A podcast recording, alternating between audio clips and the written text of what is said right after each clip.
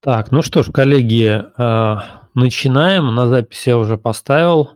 Наш сегодняшний эфир будет посвящен тендерным новостям. А, по традиции, как обычно, мы подобрали самые интересные, самые актуальные новости. Если что-то упустили, у вас есть возможность тоже в чатик э, написать. Э, соответственно, тоже в конце обсудим, если какие-то тоже интересные новости вы поделитесь с ними. Так, ну что, сегодня у нас, э, как обычно, полчаса на вот это вот все, соответственно, полчаса по делу, интересные новости. Вижу, у Евгения уже микрофон включен. Ну, соответственно, я думаю, что все готовы, да, к эфиру. Напишите что-нибудь в чат. Вот, Евгений, приветствую тебя. Да, привет, привет. Э, всех участников тоже рад приветствовать. А, можем начинать тогда, раз ты уже рассказал о том, что у нас сегодня а, тендерные новости. На самом деле подобрали, на наш взгляд, самые актуальные, самые интересные. Вот их всего у нас набралось порядка 13 новостей, таких вот требующих внимания. Поэтому давайте начнем с первой новости, и она так уже, скажем, нашумевшая новость касательно цифровых э, контрактов, цифровых заявок. Все, все это так между собой взаимосвязано. В общем, первая новость. Цифровой контракт э, э, в системе ЕИС госзакупки. Значит, с 1 октября этого года пользователям единой информационной системы в сфере закупок стал доступен функционал цифрового контракта формирования и подписания контрактов в структурированном виде. Мы вот не так давно проводили мастер-класс про структурированную заявку. Все это вот из этой же серии. А, заключение цифрового контракта доступно заказчикам как право, вот, а с 1 апреля 2024 года станет обязательным. То есть пока у нас такой вот переходный период, заказчики по своему усмотрению могут либо а, заключать контракт в структурированном виде, либо, соответственно, могут э, пока еще по старинке и им не пользоваться, пользоваться вот той, э, тем функционалом, который был. А уже с 1 апреля 2024 года это станет обязательным. А что же такое цифровой контракт? Ну, во-первых, это автозаполнение структурированных сведений, это проверка редакции контракта с использованием QR-кода, что очень удобно. Это автоформирование сведений в реестре контрактов и отсутствие так называемых глазных проверок со стороны органа контроля. А, функционал цифрового контракта, а, контракта предусмотрен для извещений эм, приглашений, размещенных в ИИС после 1 октября 2023 года. Вот, соответственно, уже э, коллеги проводили э, вебинар э, вот, на эту тему 25 сентября, посвященный новациям этого функционала. Ссылка на запись вебинара и всякие вот дополнительные презентационные материалы, они доступны зарегистрированным пользователям э, в ЕИС в личном кабинете. Там есть руководство пользователя, видеоролики, и вот э, там, соответственно, эту запись можно посмотреть. Так, это у нас была первая, первая новость. Двигаемся дальше. Э, вторая новость. Утвержден новый порядок определения цены по контрактам в сфере строительства. А, друзья, кто занимается стройкой, обязательно примите к сведению. Значит, 26 э, сентября на официальном интернет-портале а, был размещен приказ Министерства строительства и жилищно-коммунального хозяйства Российской Федерации за номером 604-ПР вот, от 21.08.23 года который утверждает порядок определения начальной максимальной цены контракта, предметом которого может быть одновременно подготовка проектной документации, выполнение инженерных изысканий, выполнение работ по строительству, реконструкции, капремонту. Вот, э, цены такого контракта, заключаемого с единственным поставщиком, подрядчиком, исполнителем, а, методику составления сметы такого контракта и порядок изменения цены такого контракта. Значит, э, кроме того, приказ э, признает утратившим силу э, приказа за номером 175-Р от 30 марта 2020 года и пункт 7 приложения 2 к приказу Министерства строительства за номером 135-ПР. Значит, сам приказ у нас вступает в силу по истечении 10 дней со дня его официального опубликования, действует до 1 января 2025 года. Так, это у нас была вторая новость. А, движемся дальше. И следующая новость, опять же, касается вот всех этих историй с, со структурированными а, техническими заданиями, заявками, контрактами. В общем, у нас а, вышло письмо Минфина России от 25 сентября. Номер зачитывать не буду. Кому интересно будет, сброшу в чат. Значит, Министерство финансов подготовило письмо по вопросам применения а, положений пункта 7 правил использования каталога товаров, работ, услуг для обеспечения государственных муниципальных нужд за номером 145, а, это постановление правительства 145 от 2 февраля 2017 года. И согласно тексту письма, начиная с 1 октября этого года, при формировании извещения о проведении закупки, описании объекта закупки в части информации, предусмотренной пунктом 1 части 1 статьи 33 должно осуществляться заказчиками в структурированном виде с использованием единой информационной системы. При этом к извещению о проведении закупки в качестве отдельного документа должно прилагаться полное описание объекта закупки, а сформированного без использования единой информационной системы. Мы вот как раз-таки тоже проводили э, в прошлую среду мастер-класс, где говорили о том, что извещения у нас уже публикуются в структурированном виде, то есть заказчики указывают, э, какие параметры должны быть у поставляемого товара. Но при этом э, наряду вот с этим структурированным извещением также прилагается полное описание объекта закупки в виде отдельного файла, который прикрепляется на площадке. Вот, собственно говоря, об этом данное письмо и есть. Поэтому, если интересно, ссылочку тоже сброшу. Так, это была третья новость. Двигаемся с вами дальше. Четвертая новость. А, внесены изменения в ряд нормативных правовых актов в отношении закупок отдельных видов медицинских изделий. Соответственно, 22 сентября на официальном интернет-портале было размещено постановление правительства за номером 1512 от 16 сентября 2023 года, и постановления внесены изменения в следующие акты. А, значит, э, в части позиции отдельных видов медицинских изделий и для цели осуществления закупок. То есть это постановление правительства за номером 102 от 5 э, февраля 2015 года, это постановление 616 от 30 апреля 2020 года и постановление 214 от 3 э, декабря 2020 года о минимальной обязательной доле закупок российских товаров и ее достижения заказчикам. А само вот э, постановление, которое внесло изменения, вступает в силу с 1 декабря 2023 года и не применяется к отношениям, связанным к, вот, с закупки, которые были размещены до этого. А, соответственно, тоже есть э, ссылка на это постановление. Кому будет э, нужно, тоже сможем в чат продублировать. Напишите тогда об этом. Так, это была четвертая новость. Пятая новость у нас касается изменений в правилах осуществления банковского сопровождения. То есть правительство скорректировало правила осуществления банковского сопровождения контрактов. 14 э, сентября также на интернете, э, интернет-портале на правовой информации было размещено постановление правительства за номером 1496 от 13 сентября, которое вносит изменения в правила банковского сопровождения контрактов – а, которое было утверждено постановлением номер 963. И, а, соответственно, э, постановлением установлено, что правила об осуществлении банковского сопровождения контрактов теперь не применяются в отношении контрактов, средства по которым подлежат казначейскому сопровождению в соответствии с законодательством Российской Федерации. А само постановление вступает в силу через 7 дней с его официального опубликования, то есть оно уже э, вступило в силу. Дальше. Э, шестая новость. Коллеги, я надеюсь, что вы успеваете воспринимать информацию. Вот если какие-то моменты пропустили, напишите, тогда повторим. Э, значит, шестая новость. Актуализированные требования к хранению и предоставлению машиночитаемых доверенностей в электронной форме.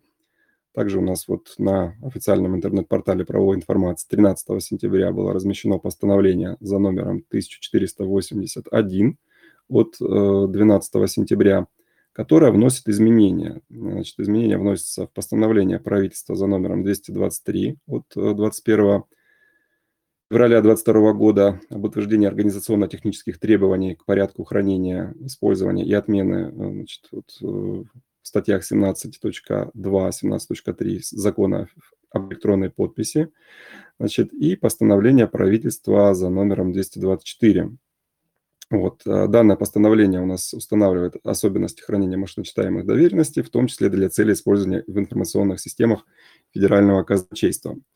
А более того, указанным постановлением вводятся особые требования к нормативным правовым актам, необходимым для утверждения порядка и предоставления таких доверенностей участниками правоотношений.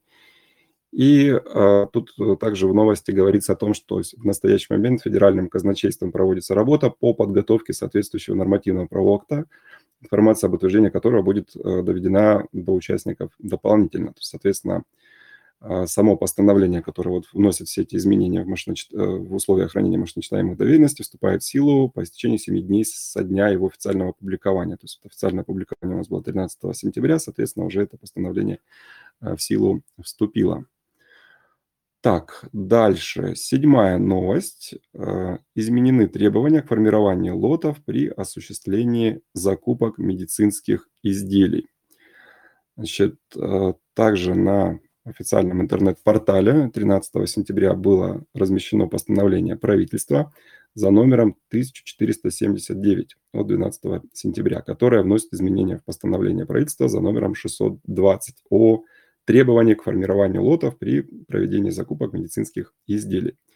Значит, э, само постановление у нас устанавливает, что при осуществлении закупок медицинских изделий, по результатам которых заключается контракт со встречными инвестиционными обязательствами в соответствии со статьей 111.4 44 э, федерального закона допускается объединять в один лот, а быть предметом одного контракта медицинские изделия различных видов.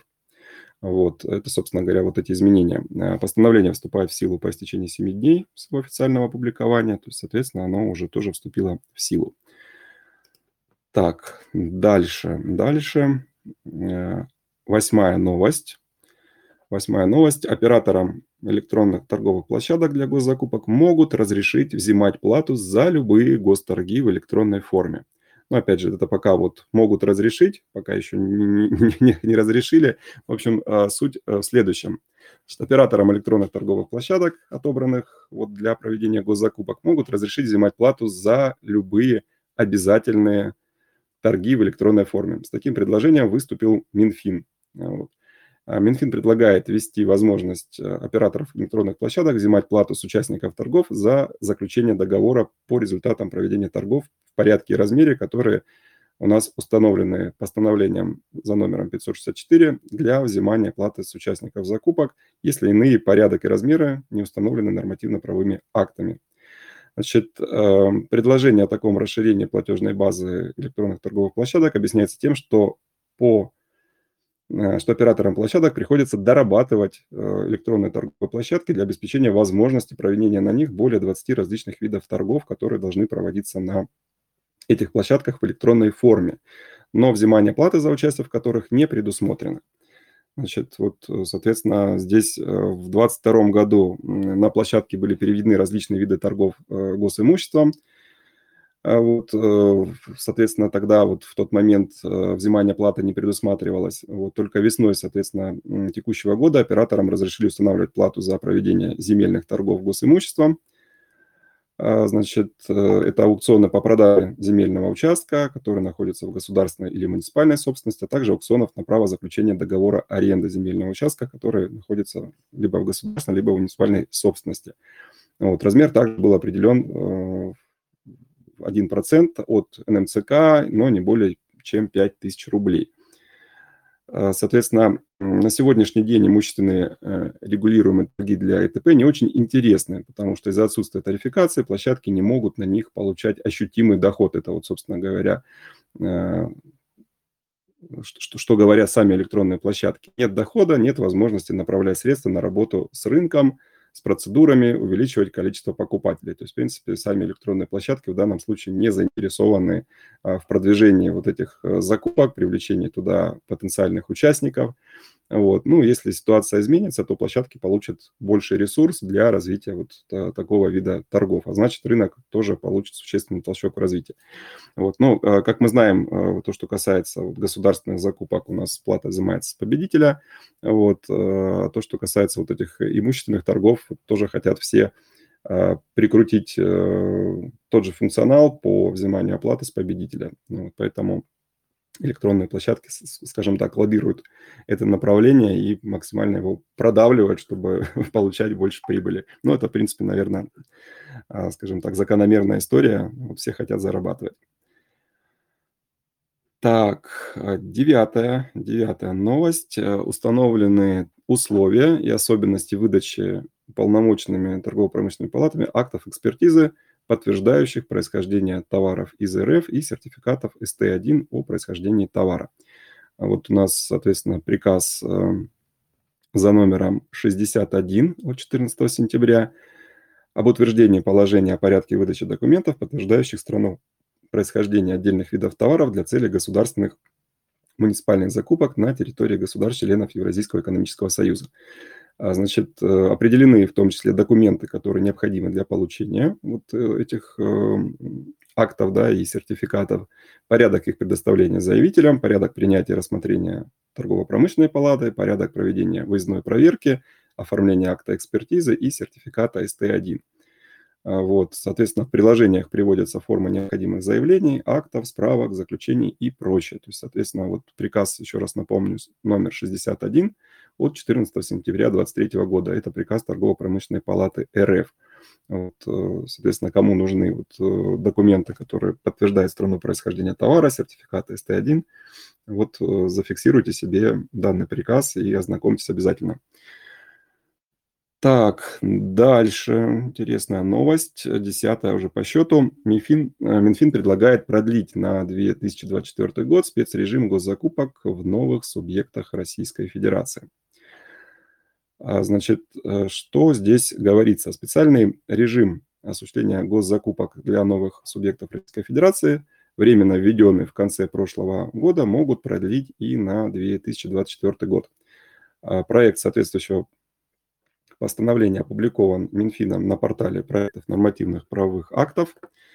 Значит, э, проект постановления э, предусматривает продление введенных особенности планирования осуществления закупок для обеспечения государственных и муниципальных нужд на новых территориях. Это Донецкая Народная Республика, Луганская Народная Республика, Запорожская и Херсонская области э, в целях обеспечения планомерного перехода соответствующих заказчиков к применению законодательства РФ о контрактной системе. А в случае принятия этого постановления региональные муниципальные заказчики ДНР, ЛНР, Запорожской и Херсонской областей смогут в 2024 году, как и в текущем году, закупать товары, э, работы, услуги у единственных поставщиков на основании форс-мажорного положения закона о контрактной системе, а в соответствии с которым закупки у единственного поставщика осуществляются при необходимости оказания медицинской помощи в неотложной или экстренной форме, либо вследствие аварии, либо обстоятельств неопределенной силы. А вот, что здесь еще? Ну, вот, собственно говоря, и все, да, то, что продлят, скорее всего, продлят э, те же самые вот ограничения, которые были в настоящем году на 2024 год, и, соответственно, заказчики смогут э, закупать у единственного поставщика. Так, дальше.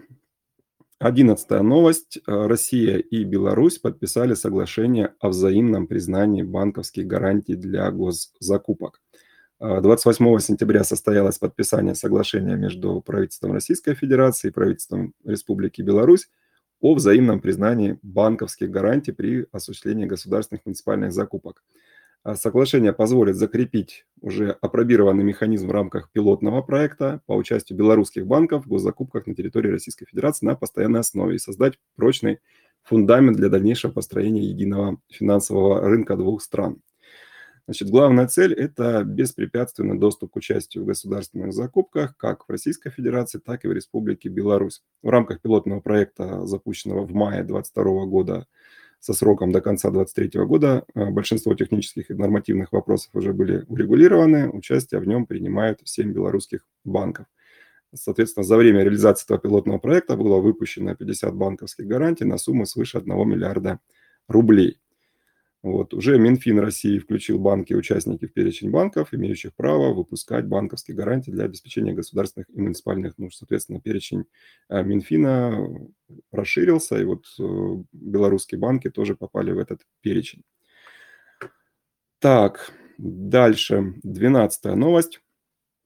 А, ряд антикризисных мер в госзакупках предложили продлить. Это проект Минэкономразвития. То есть, соответственно, до 31 декабря 2024 года хотят продлить, э, в частности, право заказчиков не устанавливать требования об обеспечении исполнения контракта и гарантийных обязательств, а пославление по-прежнему не станет действовать, если в контракте предусмотрели аванс и расчеты в части аванса не подлежат казначейскому сопровождению. Значит, э, э, что еще хотят скажем так, оставить да, в качестве поддержки. А право сторон по предложению заказчика изменить, э, изменить количество лекарств, медизделий и расходных материалов по контракту в пределах 30%. А как и сейчас при уменьшении объемов стороны будут обязаны пропорционально снизить цену контракта, при увеличении вправе пропорционально ее увеличить. Дальше хотят оставить право отдельных заказчиков не учитывать ограничение предельного годового объема малых закупок в 50 миллионов рублей – право правительства регионов устанавливать дополнительные случаи неконкурентных закупок. Ну, вот. Пока мы помним о том, что в конце 2023 года это право должно было закончиться, но вот посмотрим, если продлят, то, соответственно, до конца следующего года также это право сохранится. Вот также по спецнорме э, сторонам планируют разрешить по согласию изменять существенные условия контракта, которые заключили до 1 января 2025 года, если из-за непредвиденных обстоятельств его нельзя исполнить. Сейчас при соблюдении ряда условий можно корректировать контракты, которые заключили до 1 января 2024 года. А, соответственно, если а, эти поправки вступят, то они вступят в силу с 1 января 2024 года. Так, а, ну, кому будет интересно, ссылку на проект э, вот этого... Э, так, про, про проект Минэкономразвития, соответственно, есть ID этого проекта, кому нужно, я сброшу. Так, ну и последняя новость сегодняшняя – это о том, что в эту пятницу, 13 октября, а, состоится шестая всероссийская онлайн-конференция, которая называется «Мини-МБА в гос, э, по госзакупкам». Вот, соответственно, проводить эту конференцию будут наши коллеги из Академии бизнеса, финансов и права при поддержке Ассоциации профессиональных участников торгов и закупок «Флагман». И мы также будем выступать на этой конференции. Тема нашего выступления с Андреем – это бизнес на тендерах, а, стратегические ошибки предпринимателей и собственников бизнеса. А, значит, э, в рамках этого выступления мы будем говорить о том вообще, зачем компаниям нужны тендеры, вообще с какой целью они выходят на этот рынок. А, поговорим о том, почему руководитель должен быть в теме. Вот мы всегда про это говорим, и вот как раз-таки более подробно будем разбирать этот вопрос. И расскажем о стратегических ошибках по работе с тендерными продажами, которые допускаются как на старте работы, работы с тендерами, так и в процессе. То есть э, будет интересно как новичкам, которые только планируют выйти на этот рынок, так и опытным участникам, соответственно, а, будете понимать, какие ошибки не стоит допускать, чтобы на корню не загубить свои тендерные продажи. Вот. А, как я уже сказал, мероприятие у нас пройдет 13 октября. Сами выступления будут проходить с 11 часов утра до 4 часов вечера. Соответственно, можно будет записаться. Ссылочку сейчас тоже на запись вам в чат продублирую. Так. Да, приходите, поддерживайте наше выступление. Мы же клуб, вот, сообщество, поэтому, ну, соответственно, ваша поддержка будет тоже ценной. Возможно, какие-то выступления для вас еще будут интересные, кроме нашего выступления. Ну, и так, конечно, мы зовем вас на наше выступление прежде всего. Поэтому там огонечки будете, кому не жалко, а, кидать в чат и так далее. В общем, очень вас ждем. А, ваша поддержка будет не лишней.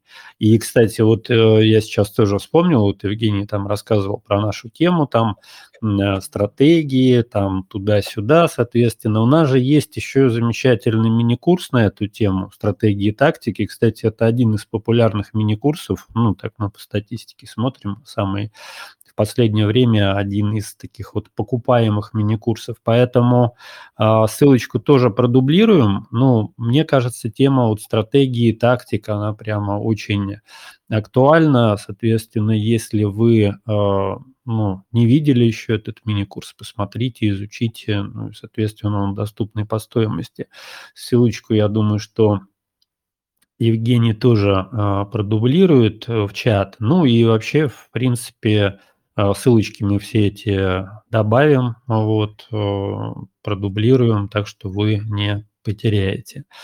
В принципе, то, что касается новостей, мы все обсудили. Соответственно, подборочка у нас эм, на октябрь выглядит таким образом. Вот, периодически мы эти подборки обновляем, такие эфиры с вами проводим, э, в такие мини-подкасты, так скажем, да, на тему новостей. Э, поэтому, ну, соответственно, что-то новенькое еще появится, обязательно проведем подкаст такой, соответственно, расскажем про э, какие интересные новости. Ну, кстати, вот, вот то, что банковские гарантии, да, вот это, я думаю, что достаточно такая интересная, актуальная новость. А вот я думаю, что, не знаю, может быть, многие как раз-таки как-то пропустили, да, то есть это не совсем как бы а, на слуху какие-то такие моменты, но это позволяет быть в контексте того, что происходит, да, то есть вот вы э, послушали сегодняшние новости, понимаете, ага, у нас еще тут вот э, белорусские соответственно, банки подтянулись. То есть, когда уже будете в том числе а, свою деятельность вести в рамках тендерного сопровождения, уже будете в контексте, можете блеснуть а, определенными знаниями, новостями, про которые, может, кто-то еще не слышал. Так, ну что, на сегодня тогда мы заканчиваем. Были очень рады, что вы сегодня пришли, поучаствовали. Ну и, соответственно, не прощаемся. До новых встреч. Всем пока-пока. Да, всем хорошего дня. Всем пока-пока.